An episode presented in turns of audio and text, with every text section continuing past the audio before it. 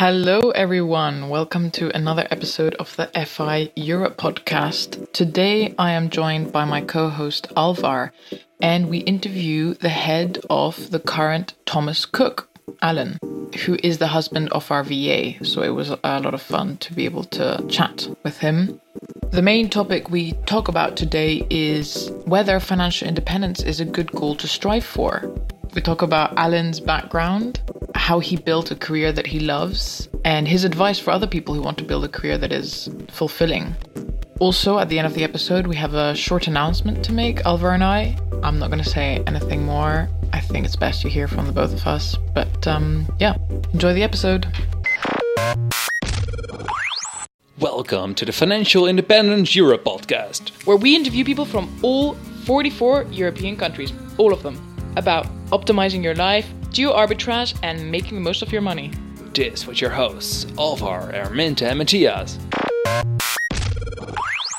Hello, everybody. Welcome back to another podcast episode of the Financial Independence Europe podcast. Um, today, I've got my co host with me, Araminta. Hi, everyone. And our guest of today, Ellen French. How are you, Ellen? I'm doing well, thank you. How are you? Awesome. Thank you so much for joining in with us.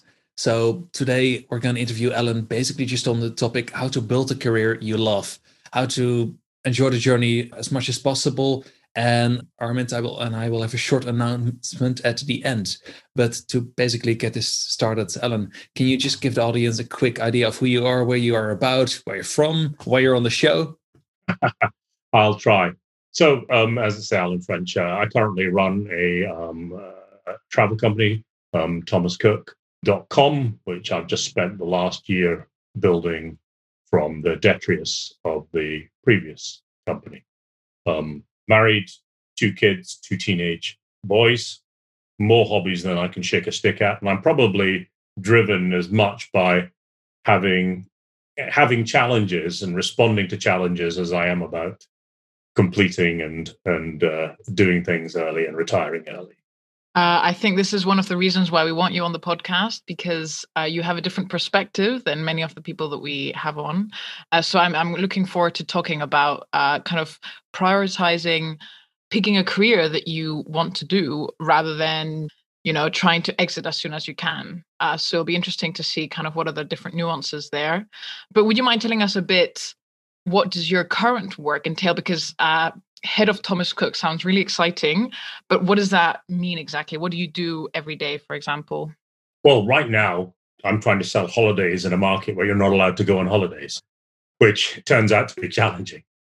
And I've spent the last year uh, recruiting a team, building a company, getting the holidays sourced, doing deals with hoteliers and airlines, getting the CAA to buy into business plans. So doing all of the things to launch a business that um, we launched in in September and uh, now put out there, where we have got about forty thousand hotels on sale, and we allow you to travel through about sixty flight um, operators to take you all over the world. So biggest challenge, of course, is building and launching that in an environment where intuitively you would think the timing sucks. Actually, I'd love to dig a bit deeper on that. How how do you plan on on you know? I mean, of of all the industries in the world, travel is like and hospitality are two of the worst right now. So how I'm just curious to hear how is Thomas Cook managing all that, considering the current scenario we're in.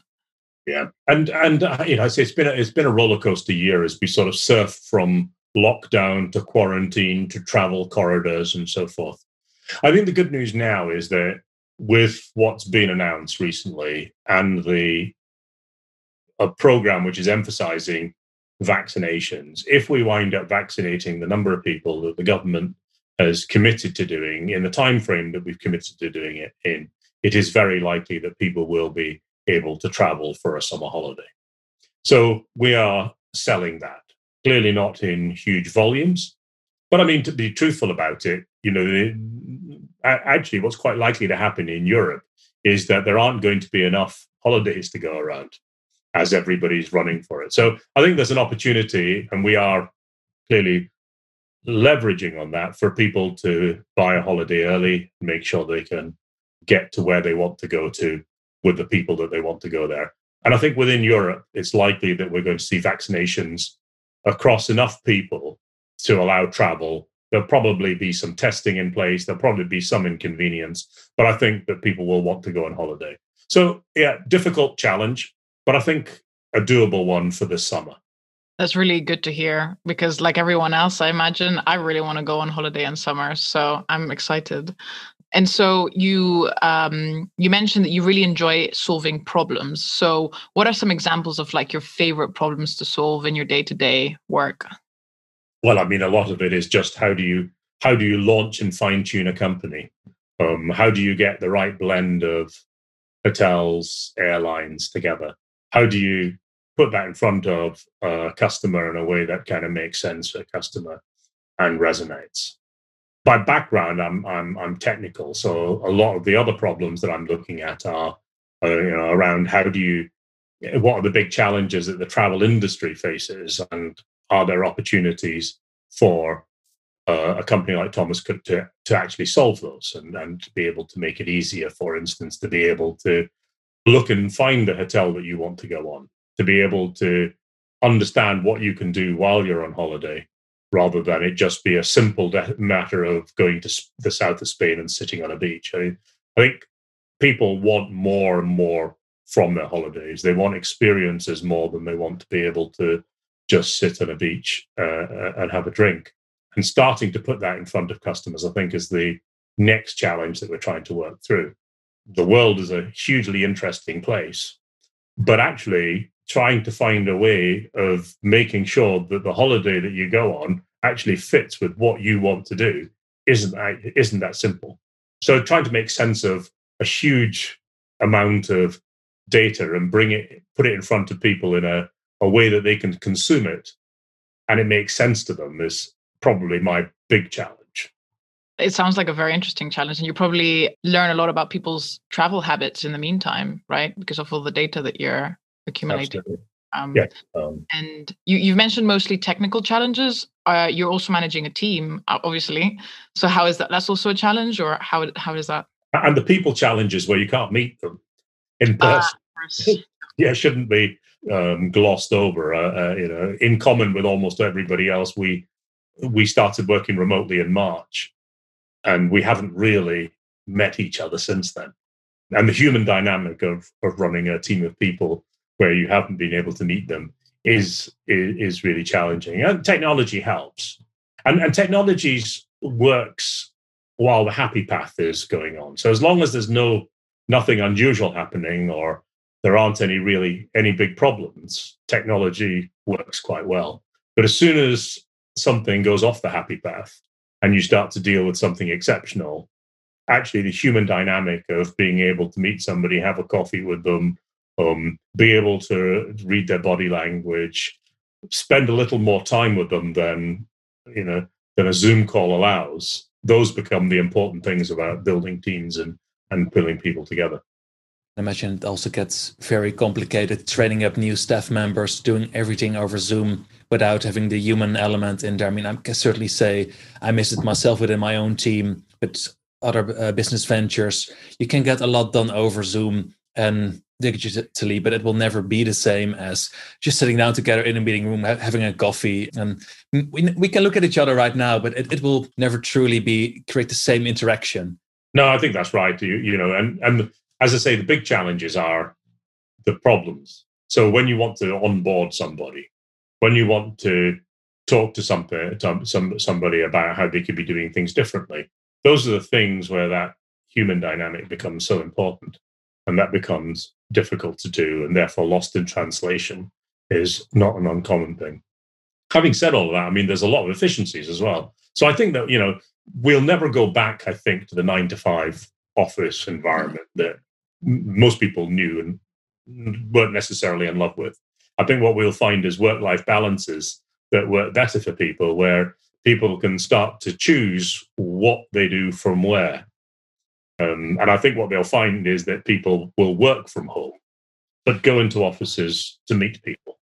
Absolutely, but it will also require individuals having the discipline to actually get and keep that going, keeping themselves motivated while working from home. And I think for many that will work well, but it will also be very difficult for others to yeah to stick with that. I'm certainly also guilty of yeah not always being as motivated or like lacking the other human you know encounters that often keep you going where you're like okay i'm actually done with this okay but Anyway, Alan, what I would also like to ask, because you know you've gotten yourself in a very senior position right now. I can imagine that has taken decades of a career to actually get to that point. To kind of just maybe start with that, like you know, how is your career? How has it developed? What what did you study even?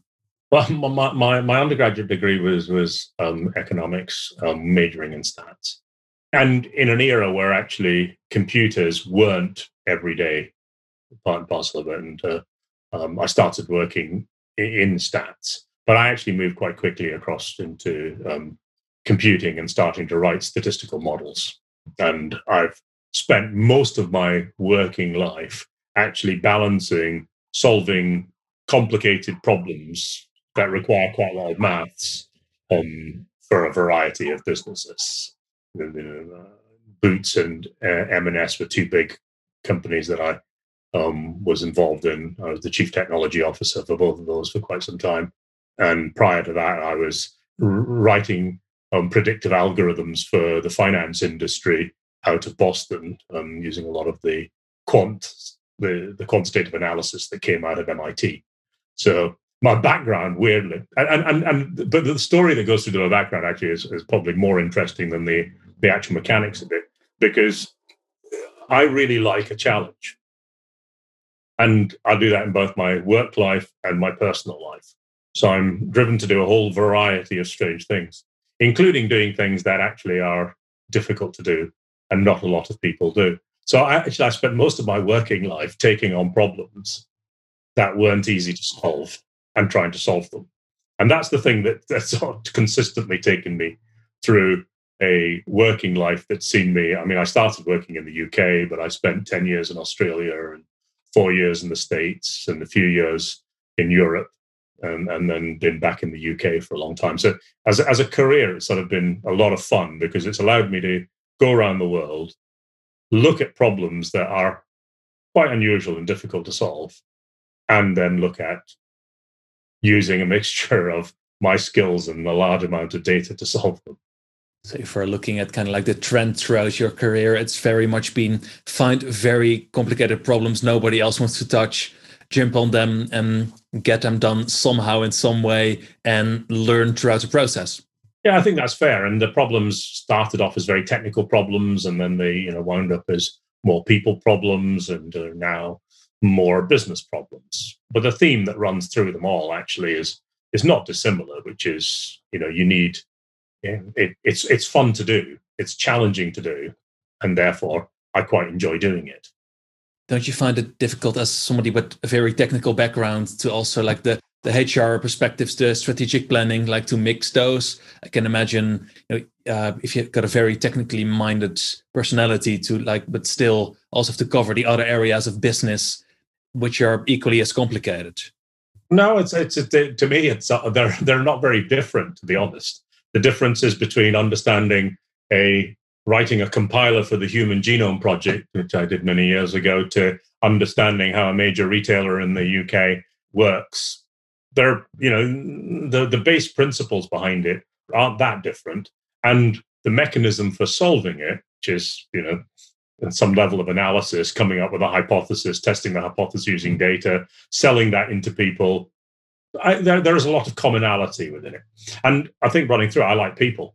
So although I'm quite analytical, I do enjoy spending time with, with people and chatting to them and learning what they know. So that's great fun. So going into a new industry or a new problem and looking at how you can solve it is not very different for me from some of the earlier statistical problems that I had. Yeah, it's, it sounds like when you like you at 18 uh starting university, it's not like you set out and were like, okay, this is where I want to work, this is what I want to do. It wasn't exactly planned, right? You were just like, okay, I want to go solve problems and you just did whatever felt good. Is that right? Yeah, that, that that's probably close to it. Um, I mean, yeah, and I, I was driven to, yeah, and the drive was to find interesting and mm-hmm. challenging things to yeah, do. Yeah. Um, and uh, yeah, and, and that's still, to be honest, what drives me.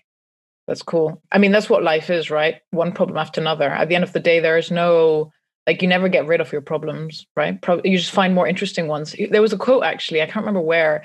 Problems never disappear. You just find better ones. That's all. Yeah, yeah I, I think you should embrace them. I mean, there are, there are challenges, not problems. Um, um, and that's what you've done with your career, and I find that quite um, interesting. Uh, that you've kind of you've used your career as like a problem-solving catalyst. I don't know, catalyst is not the right word, but a, a machine, a problem-solving kind of like approach, I guess. I um, think for me, it's I, I feel that I, every time I solve a problem, I learn a little bit more, which allows me to take on a more challenging challenge uh, mm-hmm. or a problem and then use the little bit of skill that I got last time to to help assemble a little bit more. Um, sure. And the skills that you acquire are not, you know, I, I maybe that I, I don't think they're just technical.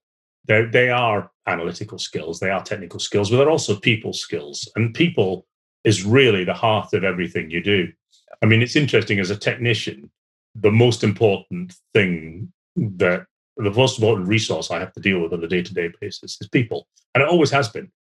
You know, it doesn't, you can be writing the most technical thing in the world. You can't do it yourself. You can't do all of it yourself. So you've got to be part of a team. You've got to assemble the dynamic. You've got to enjoy it. You've got to treat people as human, understand what makes them tick, pull those levers, push some of them. Um, so, you know, yeah, I feel that it's that it's it's similar, and I'm just getting to respond to bigger challenges. And obviously, this is a financial independence podcast. So, has there any ever ever uh, been like a financial motivation behind it? So, you know, I want to travel abroad. I also want to make more money so I can save more money. Has that ever been part of the motivation? I mean, I'm, I'm sure that if there had been a time when I didn't have enough money, then that would have been a motivation. But actually, I, I think that being in the industry that I've been in and doing the things I've done within that, the financial side of it has just come along as a part and parcel of operating within that environment. And you know, I, I built two or three companies in my career, sold one of them at a profit, one of them at a loss, and collapsed one. So you know, th- th- there's been pluses. You know, you know, I built things up, moved them on, sold them. That that's been part and parcel of it. But the driver for me has never been to necessarily only just acquire assets. For me, actually, the most precious thing I have is time. And what I want to do is to make sure that I'm as creative with it as I possibly can be. And so I'm enjoying what I'm doing whenever I'm doing it, be it having fun with my family, be it skiing, motorcycling, you know, doing whatever it is I'm doing, as well as work. And I, you know, I, I kind of treat them in a so, similar sort of way. Yeah, the reason I'm asking this is because something that we see a lot in the FI community is that people just uh, like you your your job is working at a desk probably mostly, right? Yeah. And many of us are fine with that. I am, but many of us are not and we don't want to work at a desk and we don't want a 9 to 5 as you said it yourself most people are not big fans of it. Many people don't like their bosses, many people don't like having to report to someone else. You know the traditional elements of a job uh, the ones that everyone criticizes usually. This is what someone thinks of when they think of, you know, a job or even career, which is sad because a career, you know, there there are many more ways of exploring a career and, and doing and earning money. But at the moment, most people who graduate university just get a normal job and then you know and this is why they they discover fi and then they're like okay maybe i don't actually have to do this for the rest of my life and maybe i can retire early. This is the main mentality behind fi so my question is what would you say to someone who's like look i just don't want to work in a nine to five at a desk reporting to a boss it's just not for me i'm not sure that i have a, a ready answer to that. I think the challenge would be what is it that you want to do? Because the thing about doing generally speaking, I think the subtext is that is I don't want to be told what to do. And the fastest way to not be told what to do is be really good at what you do. Because then typically you get to decide what you want to do. So, you know, I, I think one of the challenges and it may just be that you know the the role you're in is very boring. Well, go find a role that's less boring, and maybe that the career you found uh, you found yourself in is one that you don't want to be in. But if it's that taxing, I think the challenge would be to do something else, you know, and and do that pretty early. You know, don't don't don't sit there in a job that you don't like for any, any length of time. Find a way of fixing it rather than say, actually, you know what, I'm going to work really hard doing something I dislike, surrounded by people I despise for a period of time, which is then going to allow me at the end of it to not do that for a time period of time. And I have to say that's not been my experience, um, nor many of the people that I've worked with. Because although I sit at a desk all day, the sitting at the desk isn't the important part of what I do. It is the interaction with people, it's the persuading people to do things, it is the looking at problems and working out possible solutions, testing whether they work or not. That's the sort of thing that goes on day to day. And I don't think it makes a big difference as to whether you're sitting at a desk or doing that, or you know, on a farm or doing that in a motorcycle uh, motorcycle mechanic shop. The the challenges I think are, are still that you're not enjoying what you're doing, probably not because it's in the environment you're in, but because you don't feel in control. And the fastest way to get control is probably to find what you want to do and then become good at doing it. Sorry, Armin, a, a, a slight follow up question on that one, because obviously that's easier said than done. I think for many people, got tons of responsibilities or other reasons why, like, oh, I can't just not dive into X, Y, Z. If because I think many people will be in a position, oh, I'm in a job or doing something I don't like, would you say it's better to slowly plan out? Um, you know, you know where you want to go, slowly plan it out and work your way towards it, or just dive into it, not only resign your job on the spot and risk everything, but just kind of go full on and leave everything behind, or do it like more gradual? What would your approach be? Yeah, yeah. As, as, you're probably gathering, my, my approach would, pro- and, and I, I'm not sure that I'm necessarily recommending my approach to everybody. I'm just pointing out what I did and, and my approach, which is that if I don't enjoy doing something, then I will find a way of not doing that. That's its own collateral, I accept.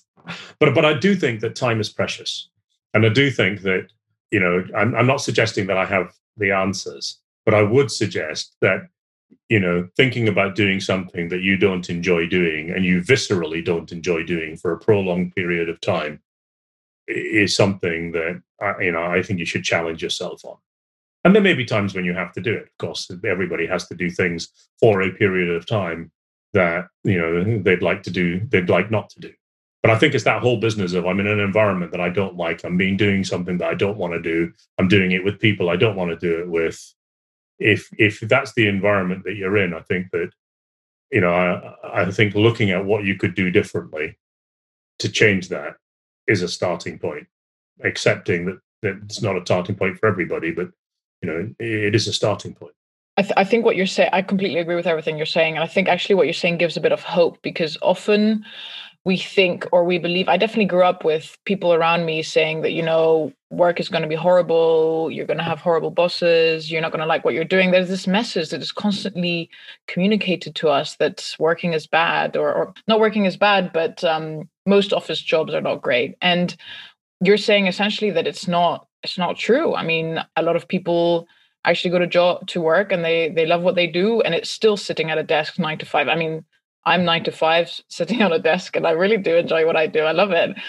And, and it makes me sad when I hear so many people saying that they hate their jobs. Uh, mostly they're American, to be fair, uh, because there's a, a, a lot of like no, just I'm just saying that because they're they're they're worked to death there. You know, like 40 hour work weeks, two weeks of holidays, and there's that weird office culture. We don't have this so much in Europe. Maybe I'm not sure but it does make me sad and, and i think what you're saying gives a bit of hope because it's telling everyone that actually you can find something that you like doing in a company and i think covid is only helping us in this weird way that uh, suddenly we don't have to do you know these long commutes to these offices and um, with um, colleagues that we might not like, etc. Now there's that option of working from home. So I think this um, yeah, the the lockdown and, and pandemic has helped us realize that actually you can you know you can work and be a bit more flexible. It's, it's, shown a lot of companies maybe corporations that it's okay to have your employees working from home and all that and that's probably helped also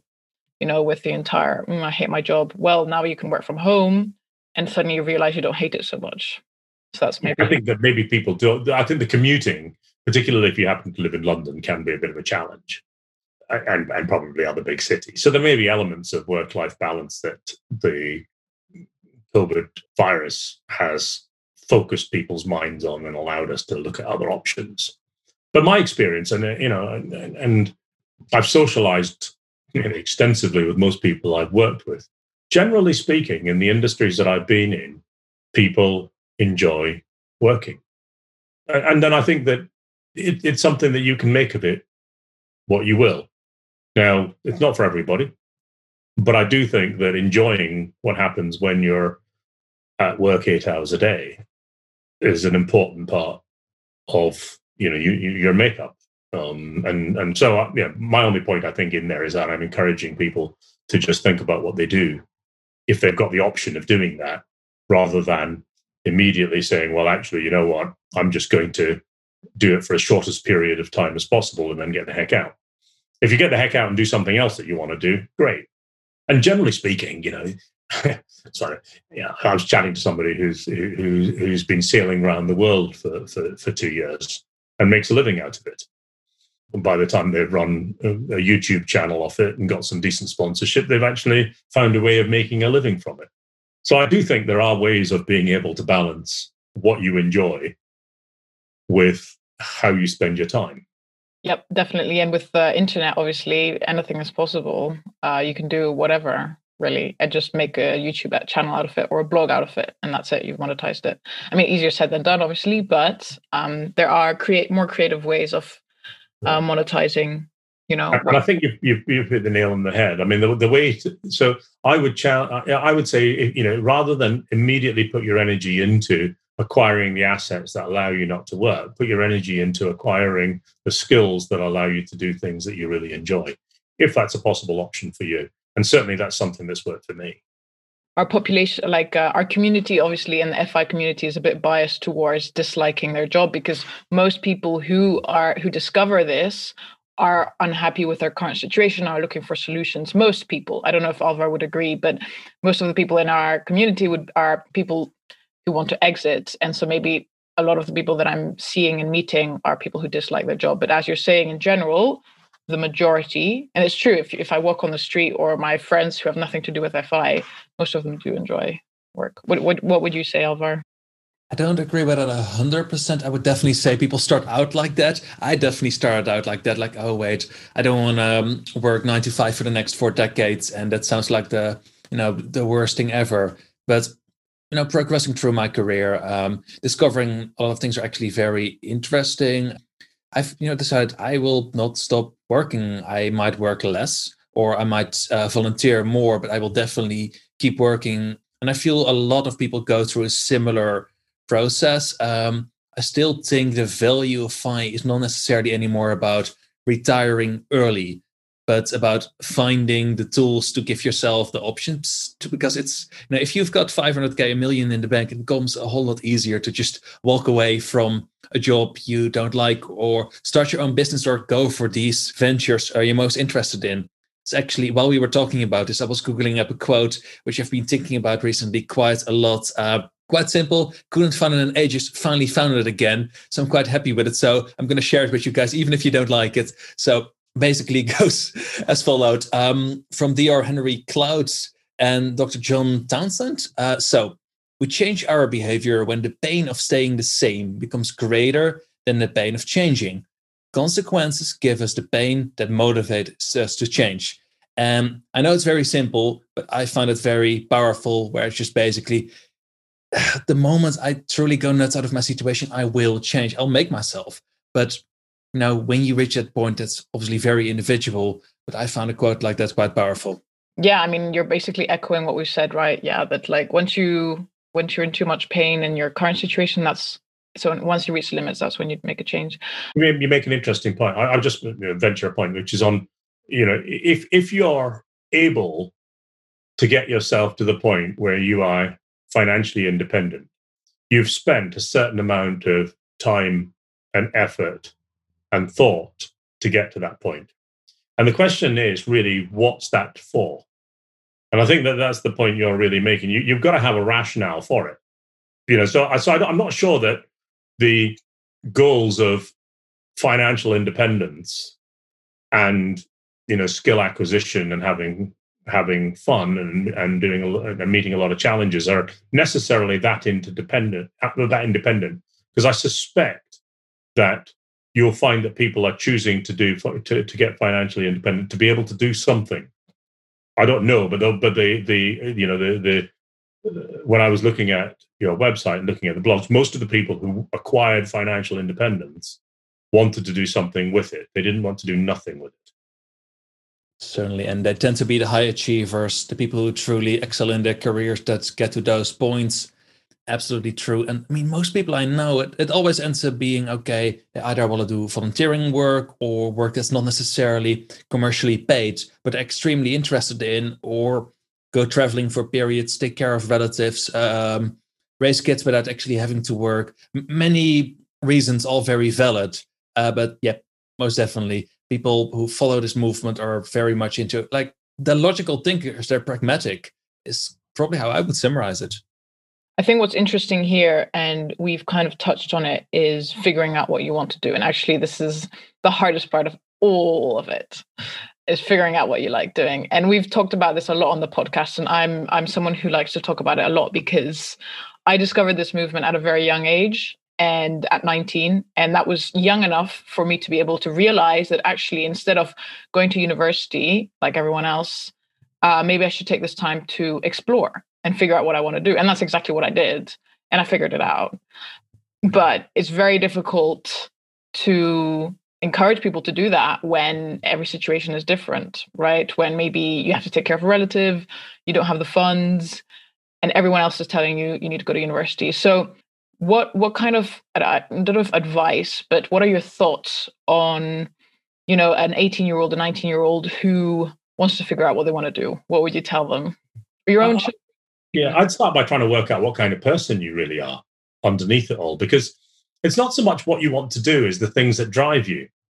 You know, are you driven by adrenaline? Are you driven by um, challenge? Do you like stasis? You know, do you want to spend time with people? Do you want to solve logic problems? You know, what is it that's really, what is it that makes you up? And I would start by trying to understand you a little bit before I started to try and work through what the range of options that you've got are. Because I think that that's the thing that, you know, if, if you know of what makes you happy and what makes you comfortable, then I think the chances are that you'll be able to drive towards it. If you're unclear as to what makes you happy and comfortable, it's quite a difficult journey to try getting there. I mean, it's a trite thing to say, but I think that very few, I think that not a lot of people, particularly in their late teens and early 20s, spend the have the introspection to think about what it is that really drives them and what's going to make them happy. And then it usually makes their parents unhappy. But you, you know, uh, then got the confidence to sort of drive that forward. Exactly. So what do you tell them? Just go ahead, wait a yeah. bit, Wait. I think try and try and work out what it is that makes you happy, makes you comfortable, gives you the kind of satisfaction that you want, whatever that is. You probably won't get it right the first couple of times. So feel, you know, change it up a bit. You know, the, what what you think you want at 20 is unlikely to be what you want at 30 and definitely won't be what you want at 40. So it'll shift around and that's okay. You know, I think you've got to be reasonably flexible um, with these things. But I think probably more importantly is just understand yourself enough to be able to set yourself goals that are the goals that are going to make you comfortable with the kind of person that you want to be. So, you know, that make you fulfilled and happy. That I think is the thing that will keep you going. Yeah, I really like this introspection. It's really all about that. because and this is what I've written about before, you know, you're going to spend at least 80,000 hours of your life working, might as well figure out, you know, might as well try and I mean, yeah. And I mean, I think the people find it quite difficult to do sometimes, but I mean, I mean, you know, because I think people who are, you know, in a Myers Briggs sense, um, introverted tend to find it relatively straightforward. But people who are extroverts in that sense tend to sort of wander around bouncing off things. But actually, if you go and talk to people as an extrovert, you'll generally come to a conclusion that's not very different from what would happen if you were an introvert and in your room. So, so use the tools that you've got. You know, if you like spending time with people, sit down with people and talk about uh, uh, about it. You know, the answers are not very complicated and are generally there. Um, and if you're not 100% right, well, you know, you can always change things. Yeah, exactly.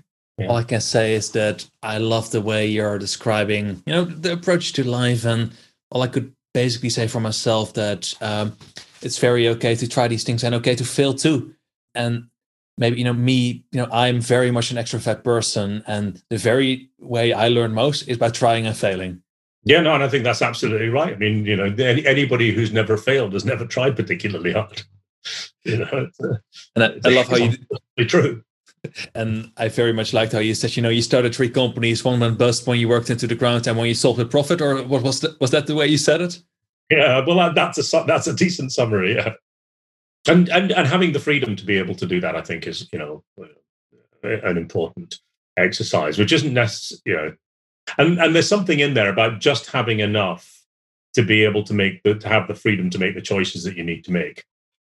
Um, because I, I do take the point that you alluded to in passing that quite often the choices aren't available to you.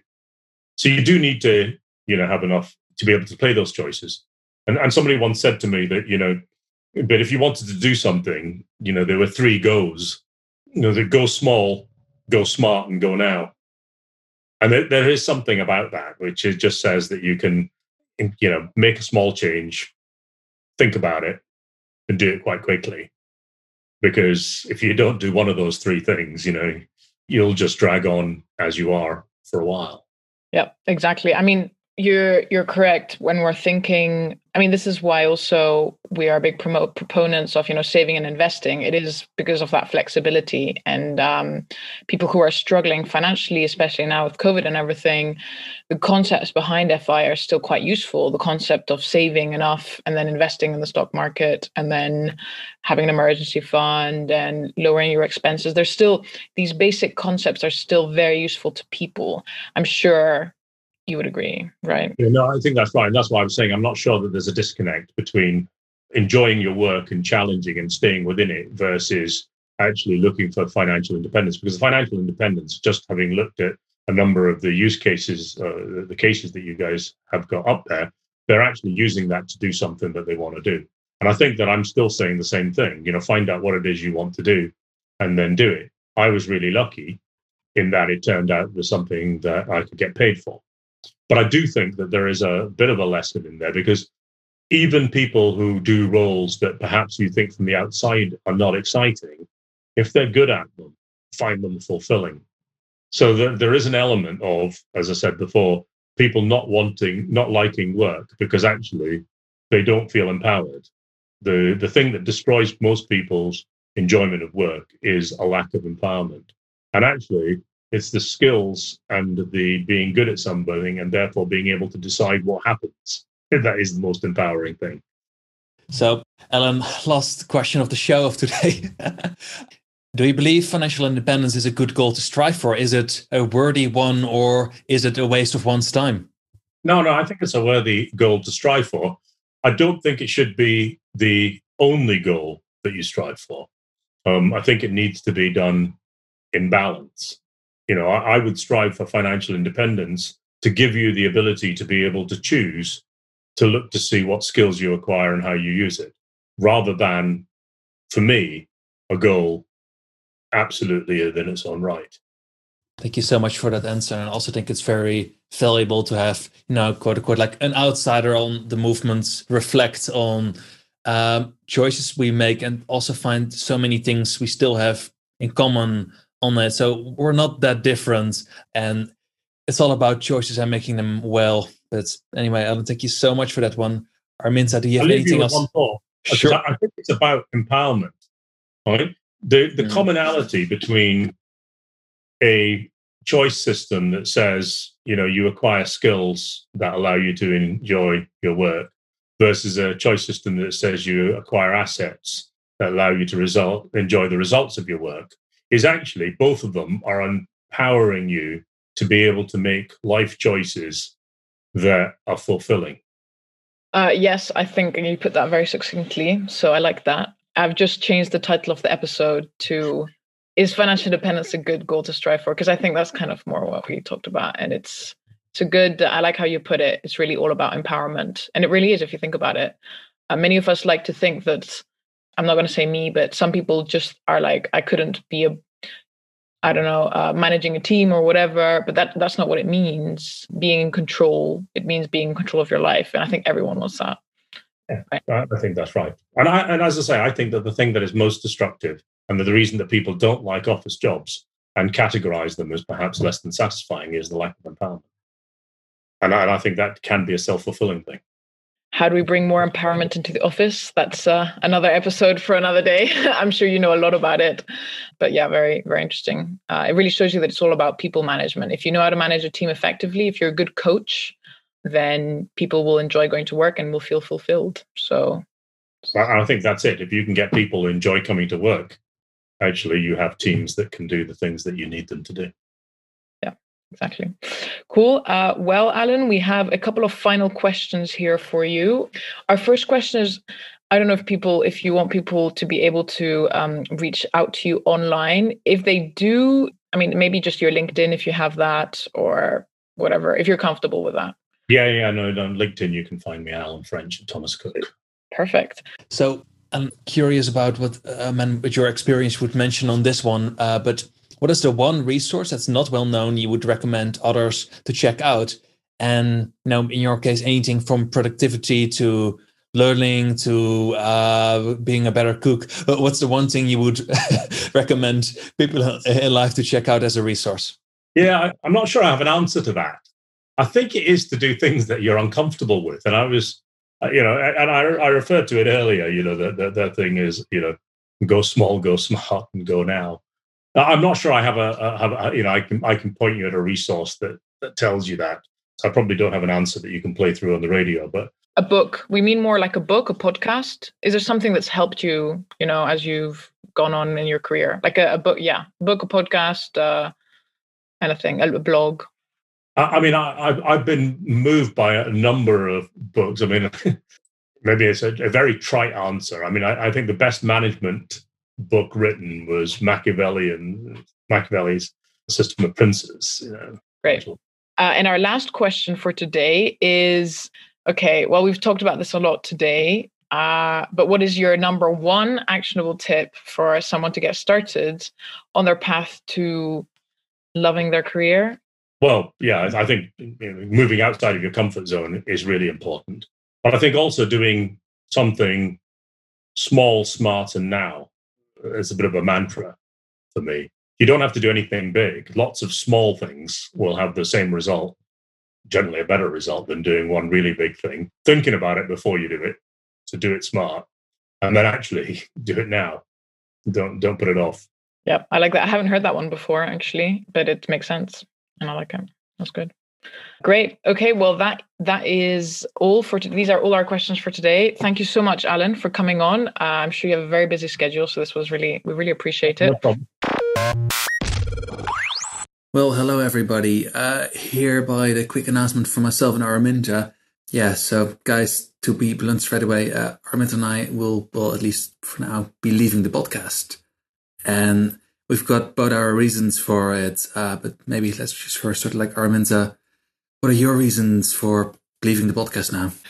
Hey everyone, yes, um, Alvar and I are um, leaving the FI Europe podcast just because we have decided that we have other things that are taking our time, and we believe that these take priority over the FI Europe podcast. And as everyone knows, managing a podcast is takes up a lot of time and energy, and uh, uh, we've decided to go go on to something else. It doesn't mean that the podcast is ending. Uh, Matthias will be taking over uh, fully, along with possibly some other hosts, uh, which we will be announcing shortly. And yeah, personally, my reason is I'm I'm planning on starting another podcast, and I can't really run two at the same time, although I'd love to. Uh, so I'm I'm decided to to move on.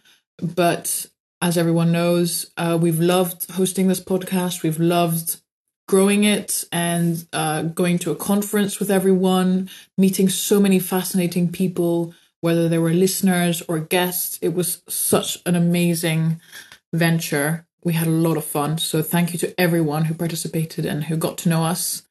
And I'm super excited about what's to come. Uh, I hope you guys are too.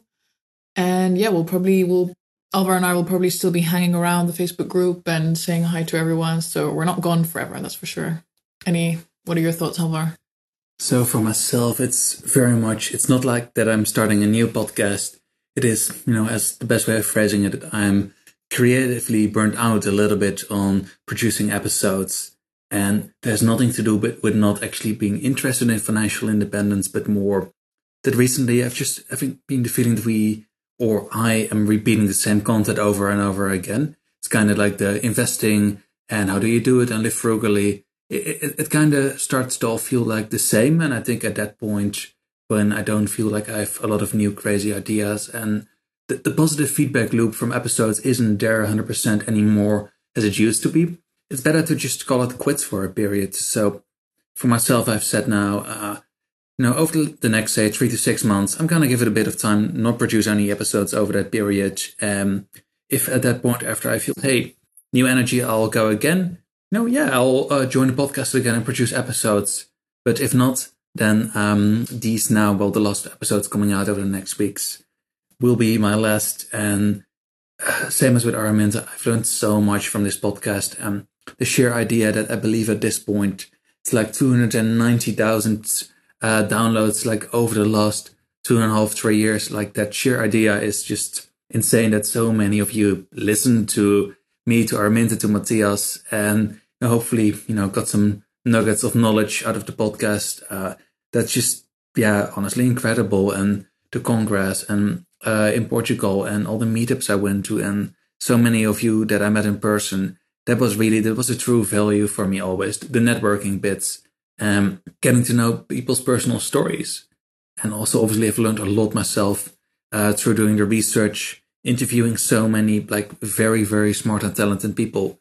But yeah, sometimes it's better to say, okay, excellent, I've done my bits and it's now time to give somebody else a chance to do some episodes. And yeah, we want to keep the platform alive and are very certain that Matthias can keep an awesome show running. Uh, yeah, so I hope, you know, everybody will be well. I'll still be in the Facebook group and running my own little uh, Fi meetup in Edinburgh online. So if you ever feel like joining, give a shout. But yeah, for now, that will be it. Do you have any further last words, Araminta?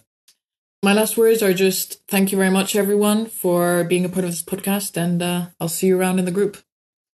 Awesome. And I've said what I wanted to say. Once more, guys, thank you so much for listening and supporting us in the podcast. And uh, hopefully, to, you know, at some point in the future, arrivederci. Hey, Matthias, do you think there are not enough financial independence Facebook groups yet? Yes, there's definitely a shortage in financial independence Facebook groups. That's why we want to create another one. And the real reason is that we want to get some feedback on our episodes, to have a conversation with our listeners, um, to follow on the topics. And you might also have some questions around our content. Gotcha. And also, we've been talking with more of you guys at meetups, on Reddit, in Facebook groups. The FI Europe retreat, obviously, we organized. And this is in the end the main reason why we started the whole podcast project to talk to guys like you, uh, learn more from you, case studies, answer questions, and like hopefully all grow and learn from that together in the end and become stronger, smarter, and hopefully also richer people. So, you know, Matthias, say I'm interested in this. Where do I find this Facebook group? Yeah, just go to your Facebook app and type in FI Europe podcast or just click in our show notes. There's a link for the Facebook group or go to our website. There's also a link. So, yeah, just type in FI Europe podcast. See you in the group. Thank you guys for listening to this episode. We hope you learned something new and enjoyed the show. You can support us by doing this subscribing through your favorite podcast program and leaving us a review. Following us on Instagram and Twitter at Financial Independence Europe. Sending us an email with questions and feedback. We would love to hear from you.